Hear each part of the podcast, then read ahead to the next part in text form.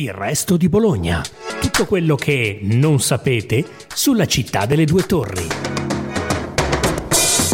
Ciao a tutti, sono Andrea Bonzi e questo è Il resto di Bologna, il podcast della redazione de Il resto del Carlino che racconta tutto quello che non sapete sulla città delle due torri. Fare fumetti è un mestiere stretto fra scadenze sempre più ravvicinate e la passione che tutti i giorni ti fa alzare, prendere la matita e affrontare il foglio bianco. Lo sa bene Andrea Borgioli, 42 anni, nato ad Empoli, ma ormai bolognese di adozione, un veterano della Sergio Bonelli Editore, di cui ha disegnato tra gli altri Jan Dix, Cassidy, Lucas e Mercurio Loi, uno dei personaggi più amati dalla critica, sfornati negli ultimi anni dalla casa milanese. Ora, sempre per la Bonelli, Borgioli sta lavorando su Lo Sconosciuto, il sequel della mitica serie di Magnus in coppia con Daniele Brolli. Visto che anche lo scrittore vive nella nostra città, l'opera è per certi versi tutta made in Bologna. Borgioli ha inaugurato da poco il suo studio, dove lavora insieme a Nico Picone, che lavora per la Disney, e Gianluca Maconi, disegnatore anche per editori francesi, oltre che per i colossi statunitensi. Si trova in via Zamboni e dalla finestra si vedono le due torri.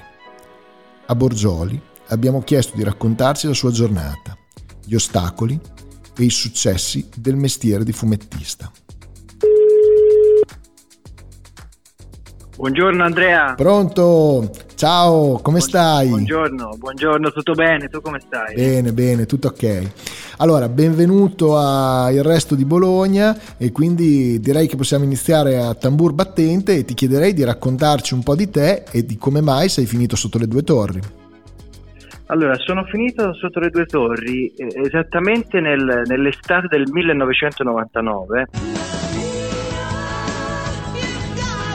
in via ufficiale per frequentare l'Accademia di Belle Arti che ho fatto tra l'altro eh, il privilegio di fare pittura con Concetto Pozzati mm. e eh, ufficiosamente perché eh, Bologna eh, era allora, ma ancora adesso, la terra promessa del fumetto, quindi io sapevo fin da bambino che sarei approdato qua perché qua c'erano tutti i fumettisti che amavo, che vivevano qua, operavano qua, sapevo che per iniziare questo mestiere io sarei dovuto passare da Bologna e poi mi sono non solo sono passato ma sono anche rimasto So che hai aperto recentemente uno studio con altri due disegnatori perché proprio in centro e quanto ha pesato in questa decisione l'isolamento dei due anni di pandemia, insomma, che abbiamo subito un po' tutti, ecco.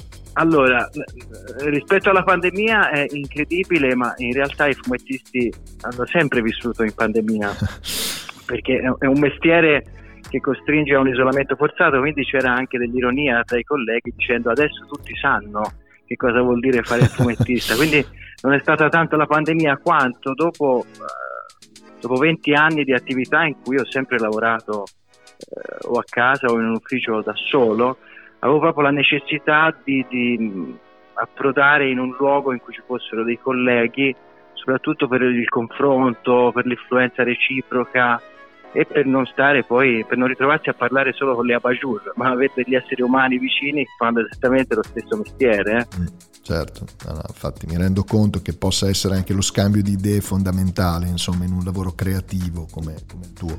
Eh sì, le, cioè, le, le, gli stimoli cambiano quando ci sono delle persone accanto e magari stanno facendo lavori anche diversi, perché i miei colleghi lavorano per altri mercati, per personaggi diversi però la, la, la vicinanza porta inevitabilmente a un'evoluzione eh. è quello di cui avevo bisogno io.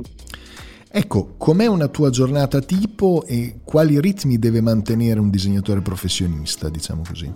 La mia giornata tipo, io sono molto mattiniero, io arrivo in studio tra le 7 e le 7.30 e eh, rimango al tavolo fino alla sera intorno alle 18.30, quindi sono 10 ore bene o male lavorative al giorno eh, dal lunedì al sabato. Eh, questo perché eh, il mestiere del fumetto è un mestiere che viene pagato a cottimo, quindi eh, lo stipendio lo si crea in base alla produzione.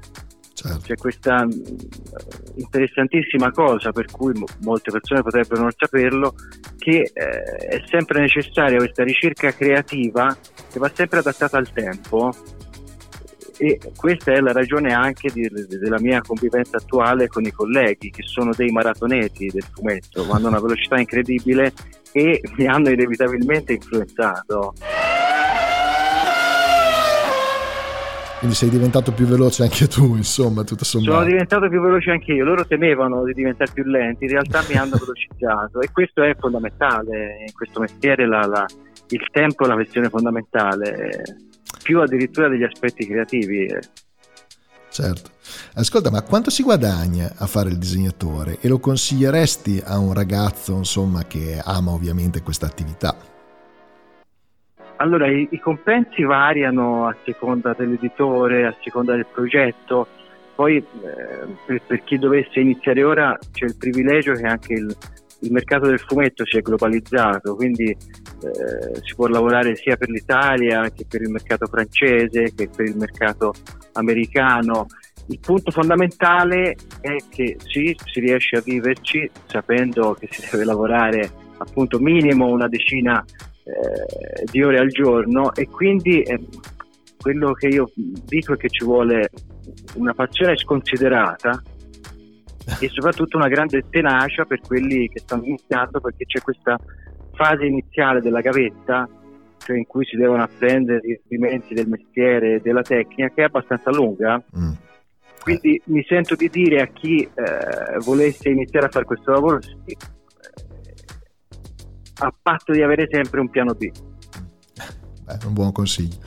Ascolta, parliamo un po' di Bologna, no? Cioè, tu stai lavorando al seguito dello sconosciuto, che è uno dei grandi capolavori, insomma, di Magnus. Raccontaci come hai affrontato questa sfida e magari dici anche quando uscirà il volume, quando dovrebbe uscire. Quando sono stato precettato per entrare nello staff delle nuove avventure dello sconosciuto, devo ammettere che c'è stata una certa vertigine. Sia perché si parlava di Magnus sia perché si parlava appunto dello sconosciuto eh, che è uno dei personaggi cardine del fumetto italiano e Magnus è, cioè, è Magnus appunto.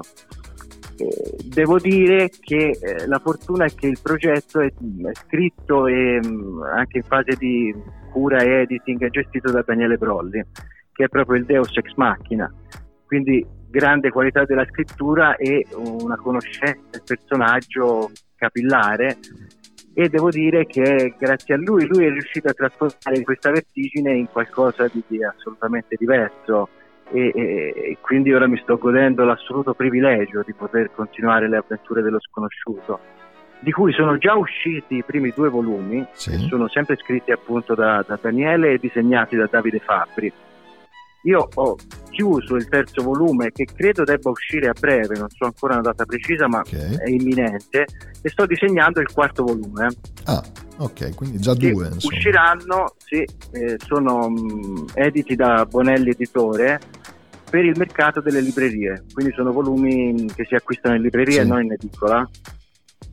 Sì, sono cartonati sostanzialmente. Esattamente, sì, il cartonato, diciamo il cartonato alla francese, sì. quindi eh, in una veste diversa rispetto a come siamo abituati a vedere la Bonelli con l'albo da edicola.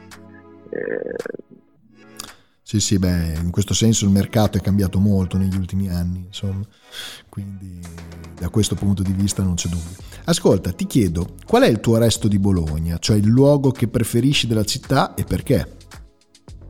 Allora, senti, intanto mi verrebbe da dire ehm, la città stessa, che, eh, che io vivo mh, mm, camminando in due momenti opposti della giornata, cioè mattina molto presto quando Bologna si risveglia che è impagabile, mm, attraversare il centro la mattina presto è stupendo.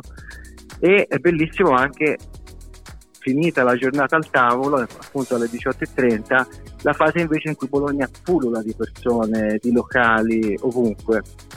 Eh, quindi la città stessa secondo me è molto bella da vivere e se devo dire poi anche un luogo, visto che prima parlavamo tra l'altro di, di giovani che si affacciano al mondo del fumetto, mi viene da citare l'Arena del Sole, che io frequento moltissimo, sì.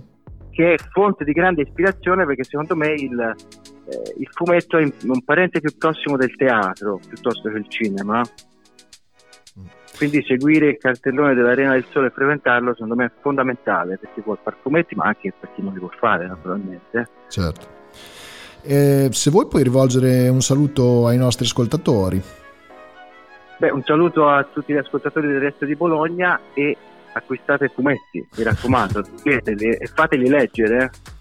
Benissimo, io ti ringrazio molto e niente, ti saluto, alla prossima, grazie. Grazie a te, a presto, ciao. Ciao, ciao, ciao. Anche per questa volta è tutto. Vi invito a continuare ad ascoltare Il Resto di Bologna, il podcast della redazione locale del quotidiano della vostra città.